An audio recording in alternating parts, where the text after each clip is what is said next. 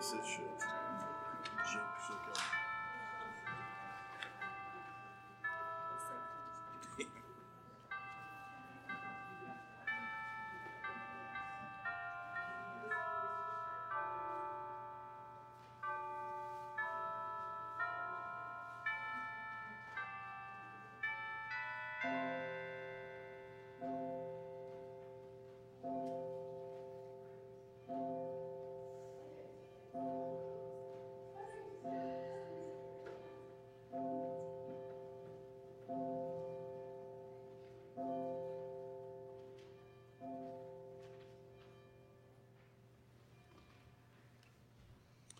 Good morning.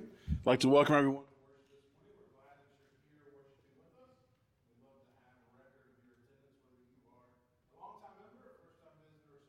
Here on a regular basis, we ask that you would grab that pew pad at the end of the aisle, complete the information, and pass that to the neighbors who are seated with you. Hopefully, you've had a chance to take a look through our bulletin. And hopefully, you're planning on staying uh, after worship today for our Super Bowl luncheon. You're going to hear a little bit more about that in just a second. But also, I want to remind everybody that this coming Friday, we have bingo night here at the church. It's our inaugural uh, bingo. I won't call it a tournament because, you know, there's only going to be, uh, set, well, everybody's going to be a winner because you're going to bring a gift from home that you want to get rid of. Last week, evidently, I mistakenly said something that's important to you. So Jamie said she's going to give away her wedding ring as a prize. Uh, that was my mistake. I apologize. So something maybe not as important as your wedding band, uh, but you can bring a gift, uh, a gift to the church to give away as one of the prizes. So it's almost like a white elephant type of thing with bingo. We are going to have other bingo prizes that the church is going to provide as well. And this is an awesome opportunity for you to bring a friend to church. Who doesn't love bingo? So please, please plan on being with us this coming Friday at 6.30 here at the church. Um, also ash wednesday is coming up very soon and so we're going to actually have some guests from first presbyterian church of nitro. They're without a pastor and so i've invited them to be here and worship with us uh, for ash wednesday. So we hope that you'll make uh, make them feel welcome when they come here to worship with us. And also this week is david stern's birthday. So happy birthday to david stern on the 16th he accepts all forms of payment cash, change, check, money order. And now Elliot is going to come forward and give us a minute for mission.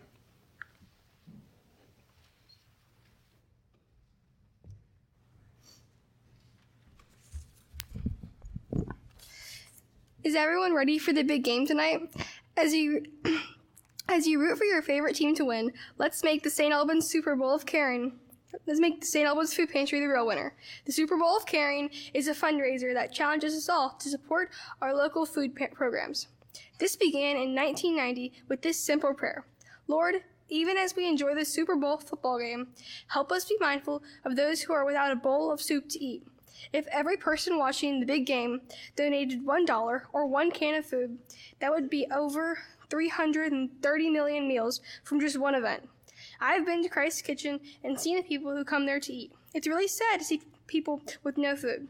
Let's put ourselves in their place and give what we can. Dear Lord, thank you for this day, and please help that everyone who comes to Christ's Kitchen today will have a nice bowl of soup, and that we can give as much as possible that we can throughout the whole day, and that many people will come to know you today just from seeing and like just hearing about this message. In Jesus' name we pray. Amen. Again, even if you've not made plans to stay with us after church, we would invite you to do so. It's a great way for us to fellowship, but it's also a great way for us to provide for our local food bank. So uh, we hope you do that. Let's now prepare our hearts to worship the living God.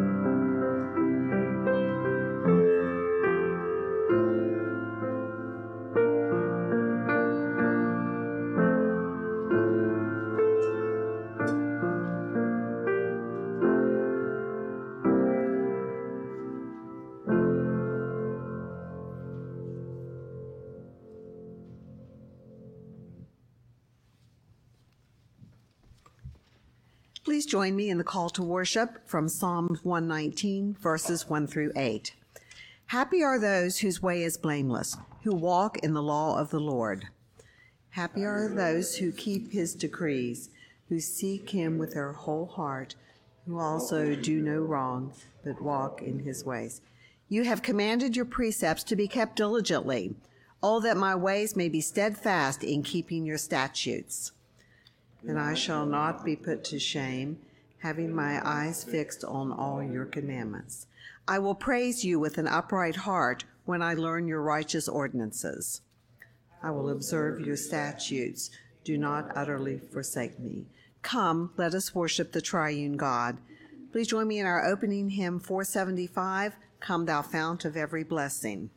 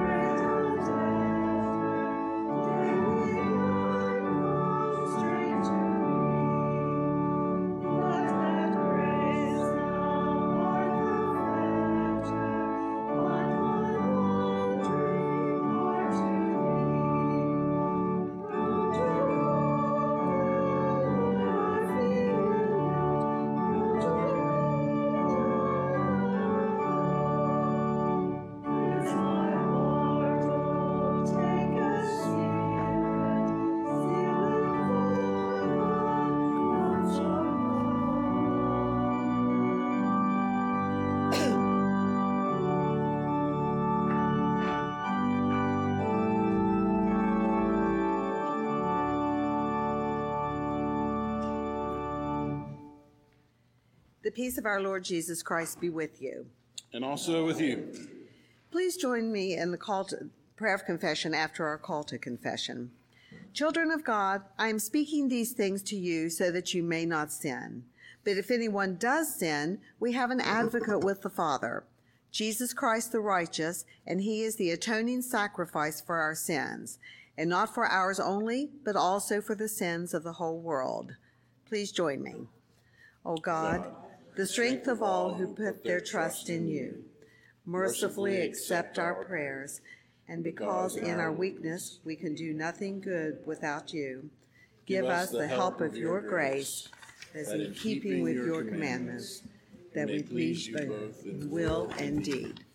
Through Jesus Christ our Lord, who lives and reigns with you and the Holy Spirit, one God, forever and ever. Please take a moment for silent confession.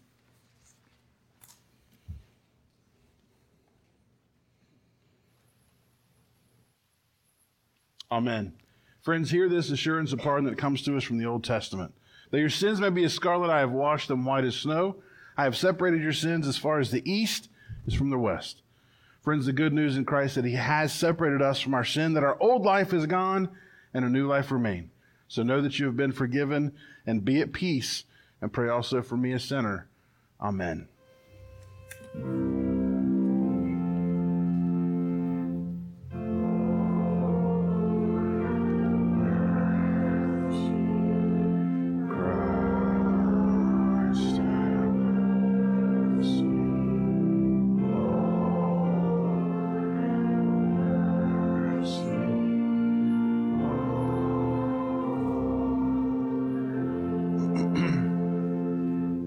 Seated. Our Old Testament lesson is from Deuteronomy 30, verses 15 through 20. See, I have set before you today life and prosperity, death and adversity. If you obey the commandments of the Lord your God that I am commanding you today by loving the Lord your God, walking in his ways, and observing his commandments, decrees, and ordinances, then you shall live and become numerous, and the Lord your God will bless you in the land that you are entering to possess. But if your heart turns away and you do not hear, but are led astray to bow down to other gods and serve them, I declare to you today that you shall certainly perish. You shall not live long in the land that you are crossing the Jordan to enter and possess. I call heaven and earth to witness against you today that I have set before you life and death, blessings and curses. Choose life so that you and your descendants may live, loving the Lord your God, obeying him, and holding fast to him. For that means life to you and length of days, so that you may live in the land that the Lord swore to give to your ancestors, to Abraham and Isaac and to Jacob. The word of the Lord. Thanks. You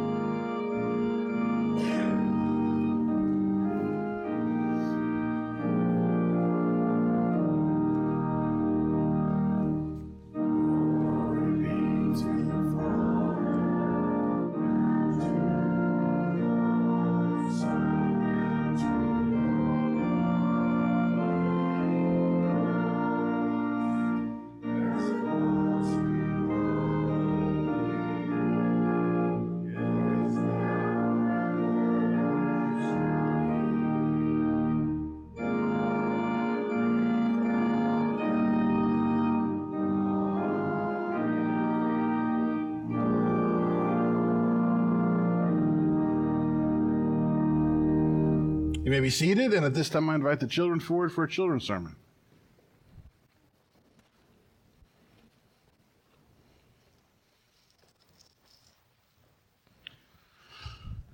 Okay, what big exciting thing happens this evening?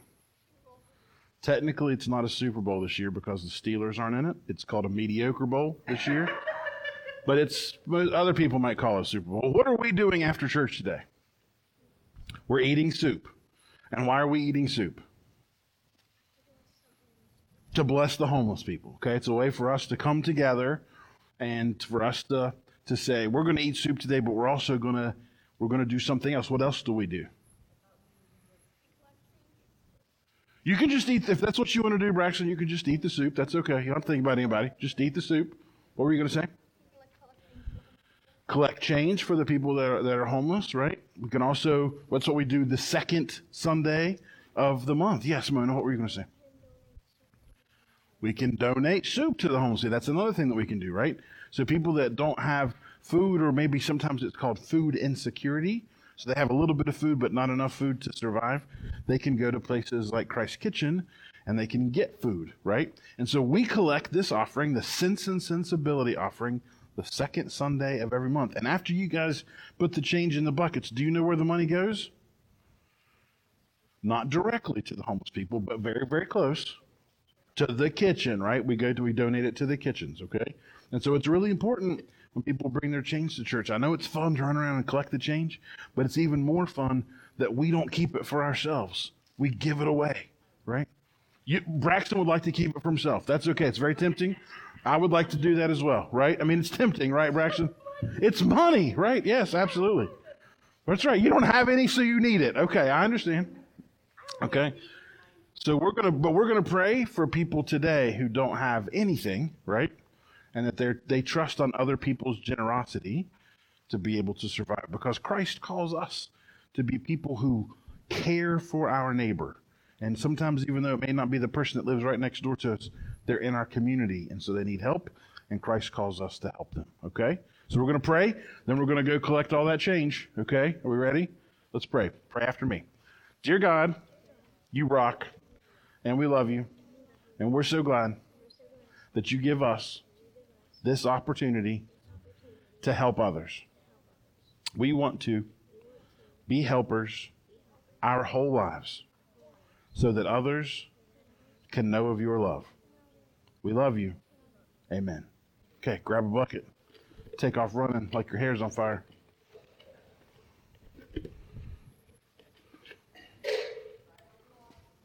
Just walk around and get changed. Everybody's got it for you. Go right up there, buddy. Right up there. Go to Jamie. Turn around. You don't want to? It's okay. You don't have to.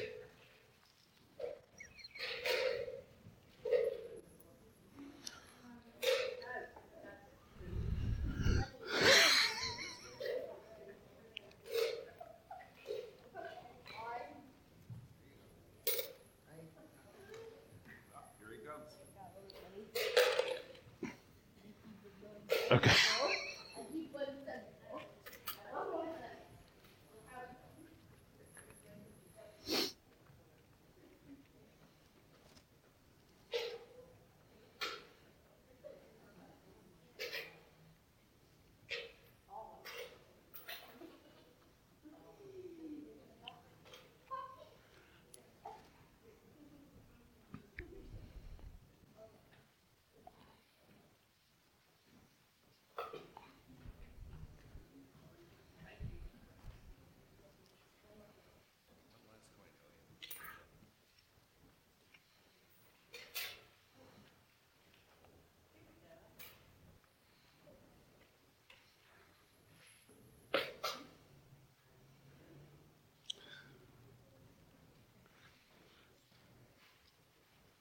Good job, Mona.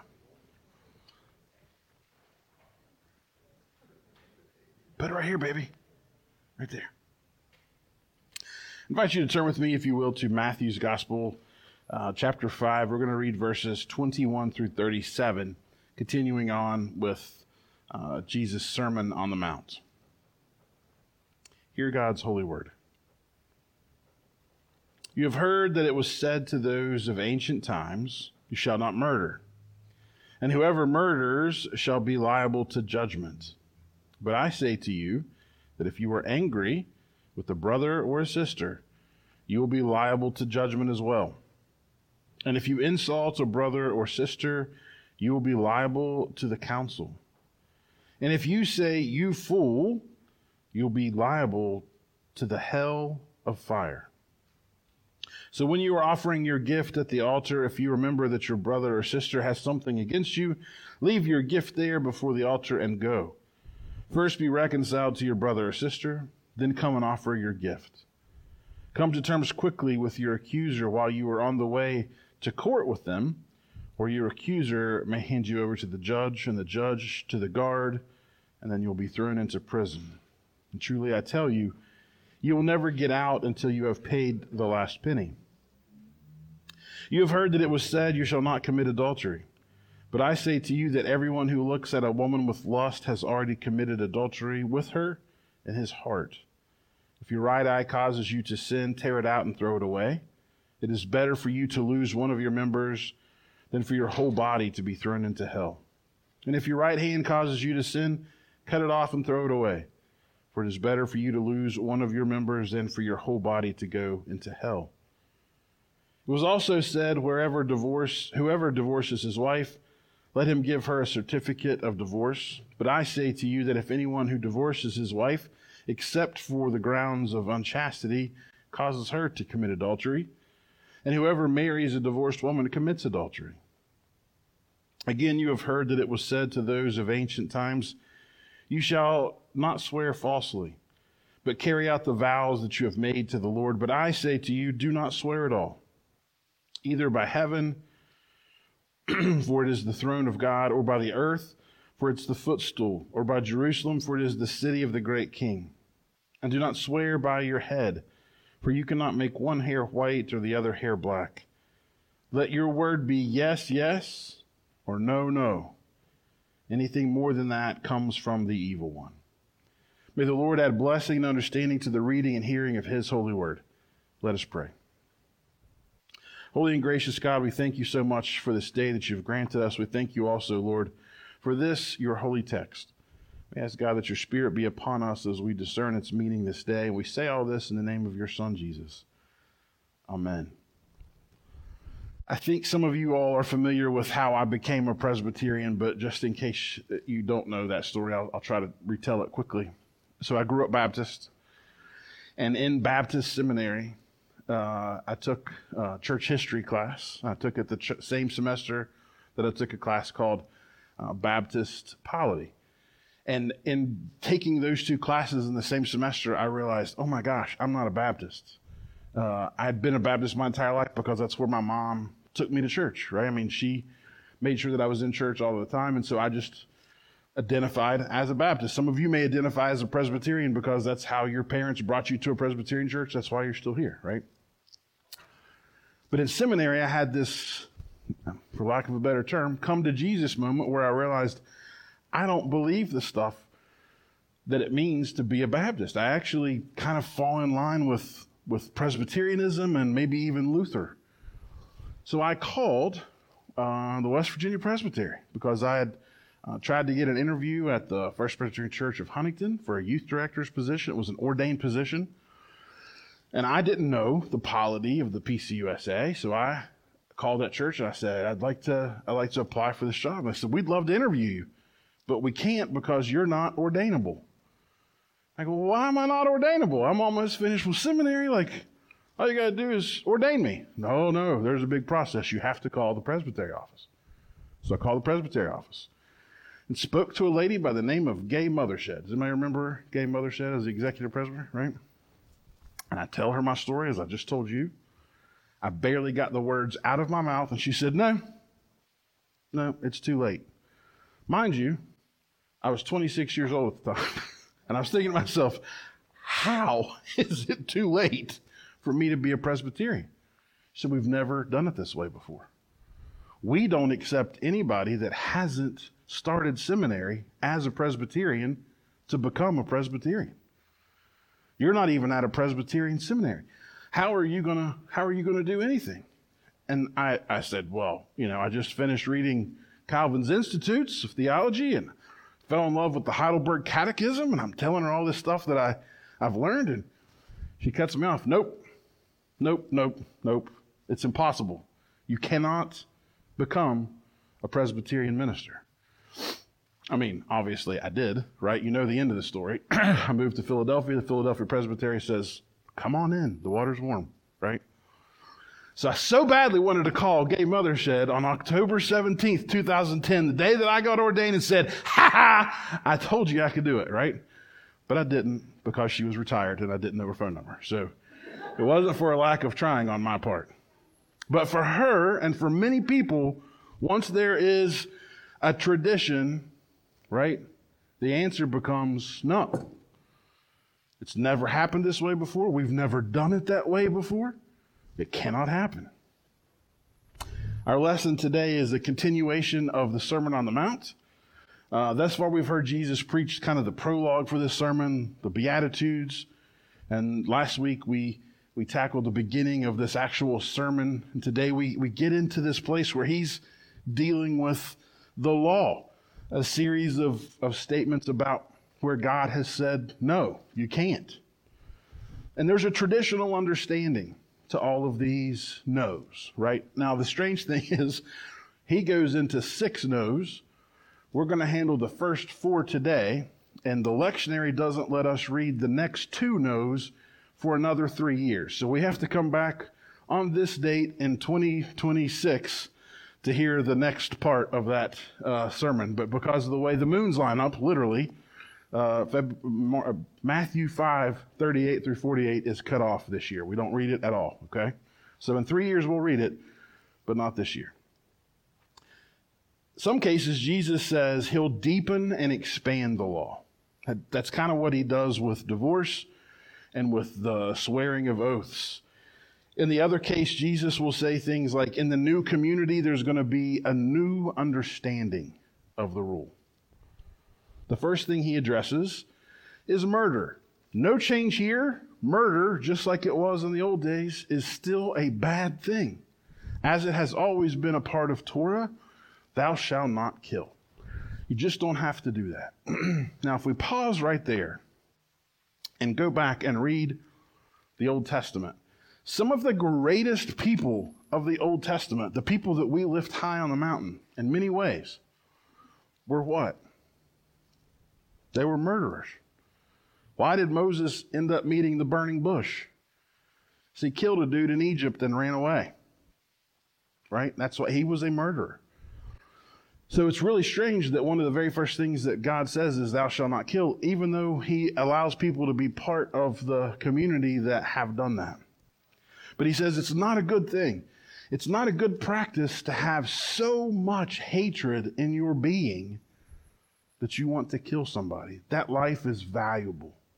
That life is exceptionally valuable, and you shouldn't do it. Jesus goes further. Any of you that ever get angry at somebody else, you've committed murder in your heart. You've already done it. This new community, this new understanding of this old law is don't get angry.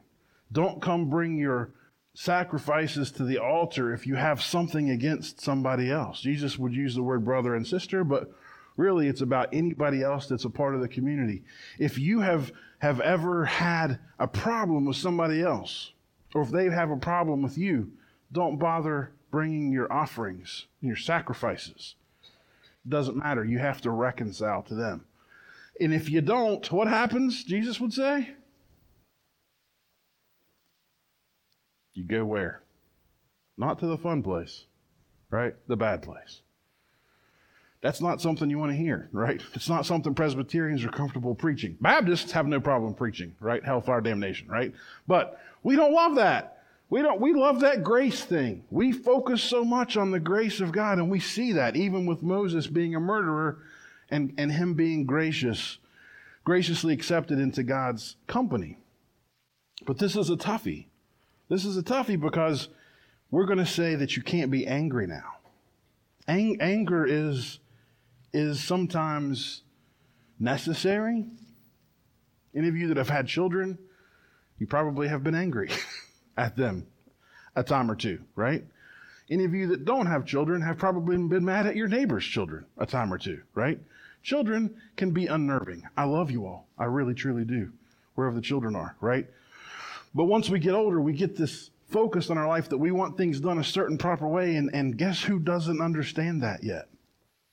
Children. And so they're very chaotic in, in our minds. In their minds, they're just having a blast. But children are going to be welcomed into this. And if you, if you don't remember it, Jesus kind of even has to castigate his own disciples when they put up a boundary and say, Don't let the children, the children can't come see Jesus, what will Jesus end up saying to his disciples? Let the little children come to me. Guess those, those little creators of anger and other people, right? Let them be a part of this kingdom as well, but just don't be angry. Murder, yes, will send someone to hell or judgment, but now anger does the same thing. And Jesus is saying that life in the kingdom is not marked only by a, a, different way of living, it's a different understanding of life entirely. This new community is going to be new and improved, but it's still going to be connected to the old community. Remember last week, Jesus said, I didn't come to abolish the law, but to uphold the law. He's not trying to replace anything, he's giving a new interpretation of it. The new community has better things to do than to be occupied with something as trivial as being angry. Now, all of us that have been a part of church for any extended period of time, I guess this is kind of an understatement, but you've probably met somebody that's angry at the church, right? Have you ever met somebody that's angry at the church? That doesn't want to be a part of the church because what are we? in their eyes. We're all a bunch of hypocrites, right? Yes, we are. The whole world is a bunch of hypocrites, right? That's the we are the definition of hypocrite, right? Jesus doesn't doesn't say that thou shalt not be a hypocrite. Jesus says you all are actors. We all put our Sunday smile faces on, right? And go home. And I've I've admitted to you I have anger when it comes to driving, right? I've told you my problem, right? I'm the guy that passes everybody on a two lane road because I can't handle being behind seven cars at one time, right? That's anger that drives that. How many of you, when you hit your thumb with a hammer, say, only holy, holy, holy, praise the Lord God Almighty, right? Is that what you say? I won't ask you to say what you say, but I bet that ain't it, right? You get angry at the hammer, at the nail, at yourself, at your poor aim, right? And we're hypocrites. and that's okay because part of the joy of being a hypocrite is I'm not saved by anything that I do on my own. By God's grace alone, am I able to be part of this process. It's the pro forma nature that people get caught up about. They think that, yes, I should ask for forgiveness. And so if I've offended you, I want to come to you and say, I'm sorry that I offended you. And then half the time the person says, That's not good enough. He apologized way too fast. I don't think he meant it. I'm just not going to participate anymore, right? And I, I mean, that's just part of what we've experienced in life. Anger is a funny thing that drives us to do strange activities. Historically, one of the other things that's happened is if you have said something bad about the church or you're in a broken relationship with the church, the church has done something to offend you by blocking this table right here. Sadly, historically, if pastors and sessions and and even non reformed bodies of faith, if they find out that you have a problem with somebody else in the church, they won't let you come take communion. And that just bothers me. Because at this table, we all come as what? Not as saints, but as sinners. That's the place where God's grace is imparted to us in this sacrament. And it's, it's really upsetting that historically people have literally been blocked Sanctuaries used to be made in such a way that there was a gate in the back, and you had to have a token. Uh, you had to have a communion token, and you had to put that in the box, and the elders had to watch you put it. They had to make sure that you had the correct token, that you'd been examined, that you had been found okay and acceptable to take communion. And if you didn't have it, you had to sit on the seats outside of the sanctuary right? That were there was literally a gate in the back, and you couldn't get to the front of the sanctuary to take communion. You were forbidden from participating in the Lord's Supper because of anger. Does that sound right? But that's what we did. Because we're a bunch of hypocrites and we created a new rule to say we don't want anger in the church. And guess what it did? It made more people angry. The beautiful story about communion tokens, if you ever go to Scotland, you can find them all over the place. Do you know why? Because as soon as communion tokens were minted by churches, immediately a black market began and they printed fake communion tokens, right? And they exist all over Scotland. So if you go there, bring your pastor one back, especially if it's a fake. I'd love to have fake communion tokens this anger, this thing that drives us, can also drive us to do other things. Jesus says, duh, you shouldn't commit adultery. But also, I'm going to go further. It's not just that. If you look at someone with lust in your heart, go ahead and rip your eyeballs out.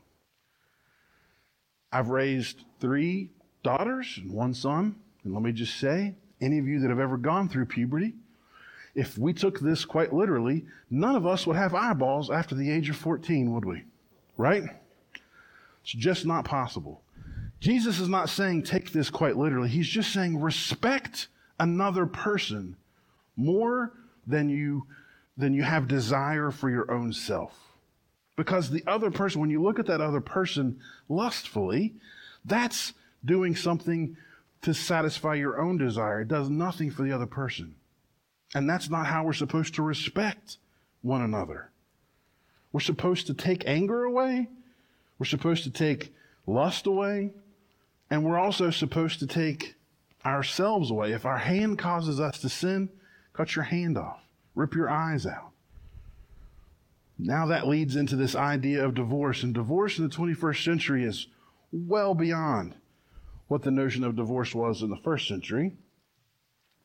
And it's kind of a challenging situation to this day, right? There are churches that won't let people who have been divorced serve on committees like deacons in session. Breaks my heart. Again, no grace, zero grace in that situation. But one of the things that Jesus does here is that we probably kind of miss. He ties that notion of adultery and lust into divorce. Because in that day, a man could wake up one day, having filled his heart with lust for another woman, and say to his wife, You burned the bread today, we're getting a divorce. Or you don't keep the house clean enough, we're getting a divorce. And in that day, perfectly legal, happened all the time. As a woman living in a patriarchal society, the only choice that you had really was to get married again because you had no way of making money for yourself or make money for yourself by turning to prostitution. Not really the greatest choices you have in life.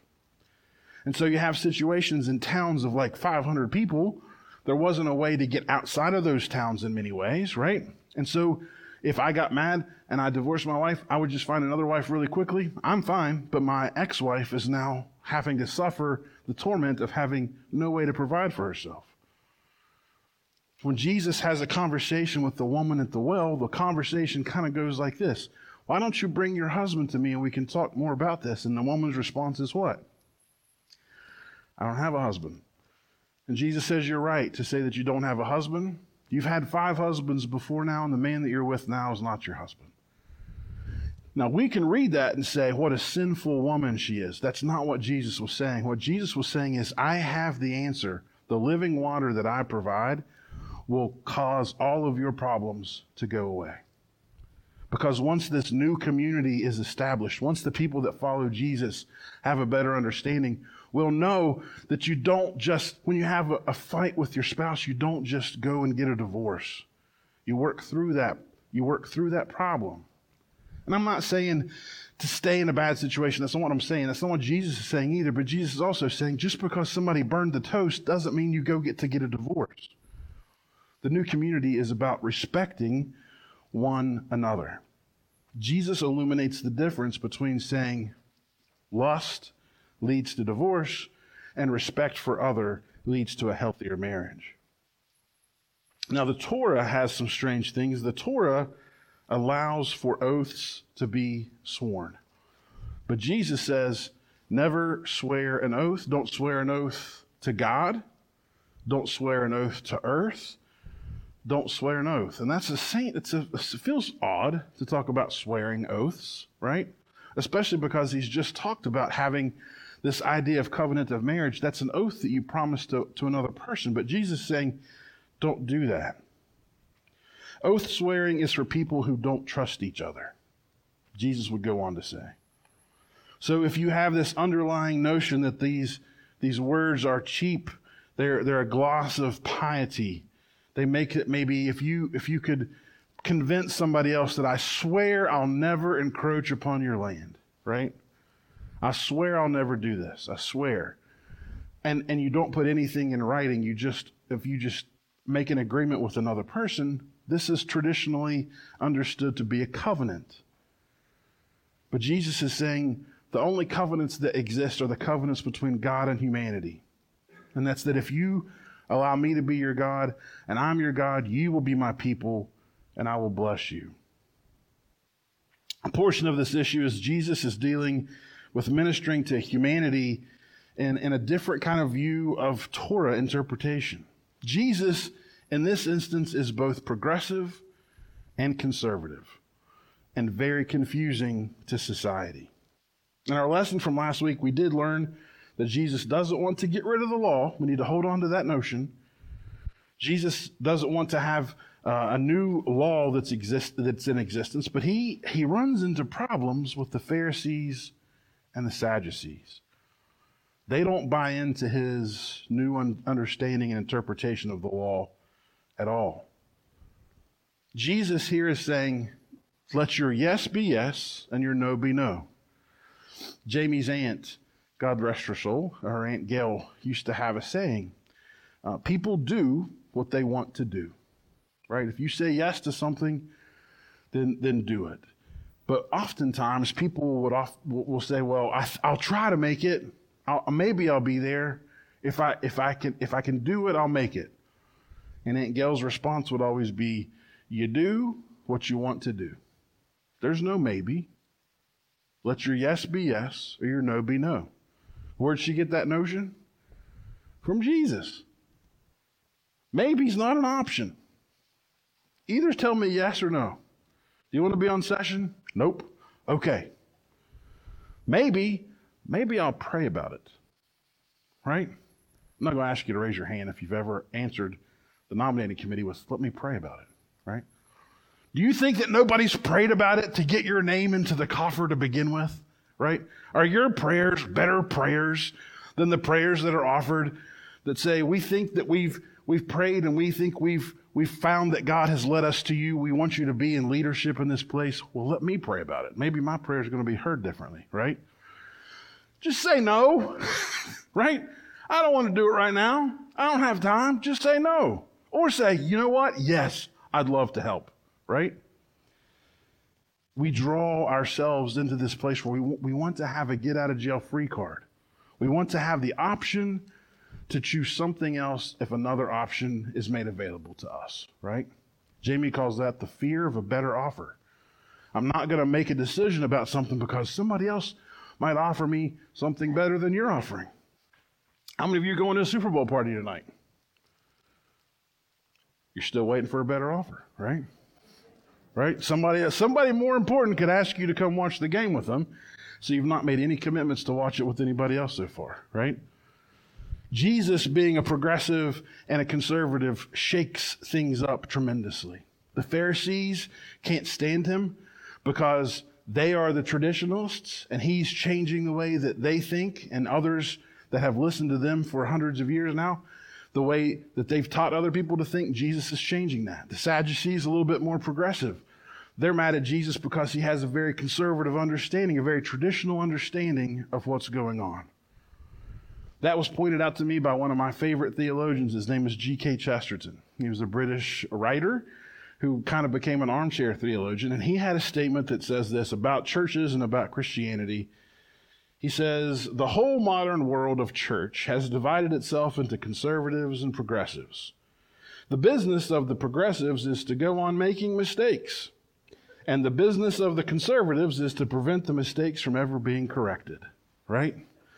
And what happens is, what do churches do when they have fights about whether or not they're going to be a progressive or a conservative church? What do they do? They just create two new churches, right? Christina in our office was asking about how many, she's Catholic, and so she has this weird understanding of different kinds of Presbyterian churches. And I pulled out a picture of how many times the Presbyterian church has split in the life of our country alone. Do you know how many denominations of Presbyterians have existed in the last 200 years? about 85. We've come together, we've reunited twice, and shortly after reunification, created two new denominations that split off of their reunification. Right? That's bananas. That's bananas. We all call ourselves Christian. Which church is correct? Ask them all, they'll tell you that they are. Right? We're the right version of Presbyterians. And if you go to another Presbyterian church, guess what they're going to tell you? We're the right version of the Presbyterian church. We really shouldn't base all of our rulings on what's happened in the past. We need to always be looking to the future as well. Jesus points that out to us. It's not just because it's always been done this way, but also what we can do in the future. I think a challenge for us in the 21st century is that we still believe and worship a God who lived 2,000 years ago and promised that he would return. And we've not seen him yet. And I think that gives us fits from time to time. That should give us all a bit of pause. However, I think the truth 2,000 years ago is still the truth today. And the base of that truth is God's abundant grace, God's overwhelming love. As much as Jesus throws new teaching at listeners, he doesn't make this new teaching any easier. He makes it even, I would say, a little bit more difficult. Jesus points out that the law never intended anybody to live a perfect life. Anybody historically that could look at the 618 Deuteronomistic laws and said they could keep all of them, Jesus would have said, You're lying. There's no way. The law was there to point society how to be, not necessarily an individual. The point is, folks and friends, we all need a Savior. None of us can live a perfect life, for all have fallen short of the glory of God. And now it's our responsibility to say yes to that or to say no to that. Whether we're going to give it the best shot we have to be the best Christian, the best church member, the best friend, the best spouse, the best neighbor we can possibly be, or no, I don't care anymore. For Jesus, it's one or the other. Sometimes in my own life, I feel like what I've given God is a great big maybe because I'm always looking for a better option too. I've looked at other religions, I've, I've tried them on. I've wondered, am I right about this? And I think because of having grown up Baptist and switched to Presbyterianism, it makes it easier for me to question our own faith. And that's my sin. I admit it to you. That's my, that's my challenge. But I think all of us have the desire to want to say yes to Jesus. And if it's yes, then let's make it the most fun, the healthiest yes we can possibly give. Let's let this church start rocking.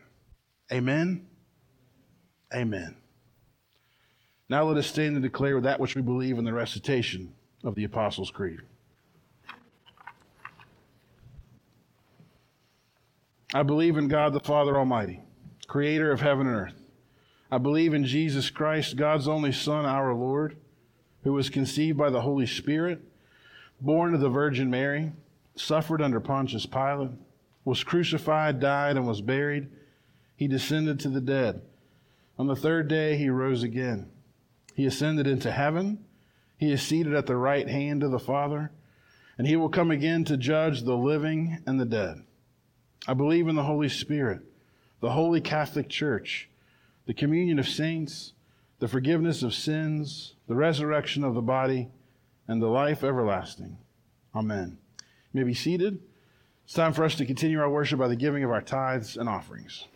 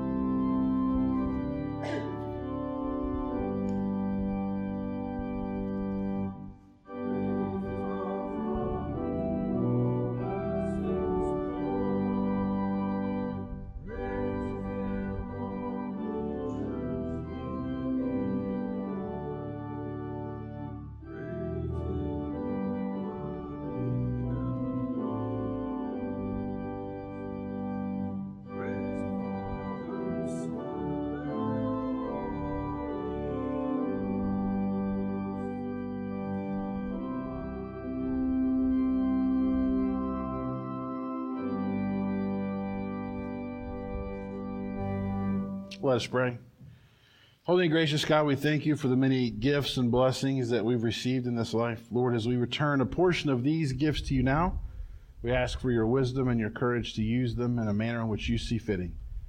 We say this all in the name of your Son, Jesus. Amen. You may be seated. Uh, yesterday's session spent uh, pretty good time together, uh, about five and a half hours in a session retreat uh, planning things for our future. So I want you to pray. You're going to hear a great deal more about that in the weeks uh, to come, but pray for the continued work of what we're doing with session. But while we were at that session meeting, I got a text message from uh, Muriel Frankie's daughter, Winnie. And Muriel uh, found out yesterday that she's going to be evicted from her care facility in Orlando. Uh, the details are very, very strange. Uh, Winnie was in Canada uh, she's traveling today to go to Orlando uh, to be with her mom, whose birthday uh, is coming up, and she'll be 104, I believe. Uh, I don't know why. I don't know how. I don't know any of the situation, but we need to pray for Muriel and for Winnie and for the situation. Uh, Winnie living in Canada, trying to take care of her mom living in Florida is a challenge to begin with.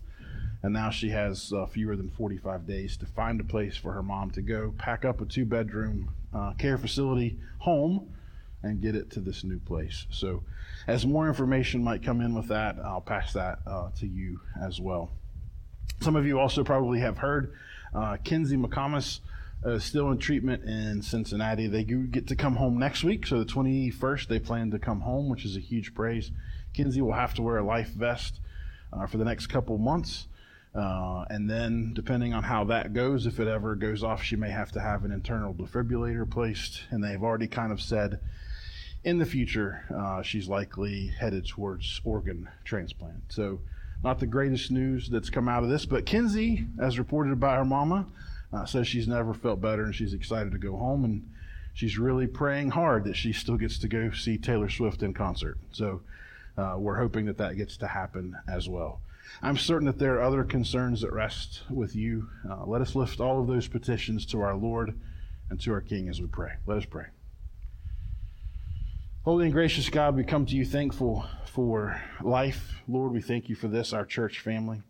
We thank you, Lord, for uh, the people who have fought to keep these church doors open for so long, Lord. The year that we will celebrate our 155th anniversary. We thank you, God, for all the years of ministry in this town.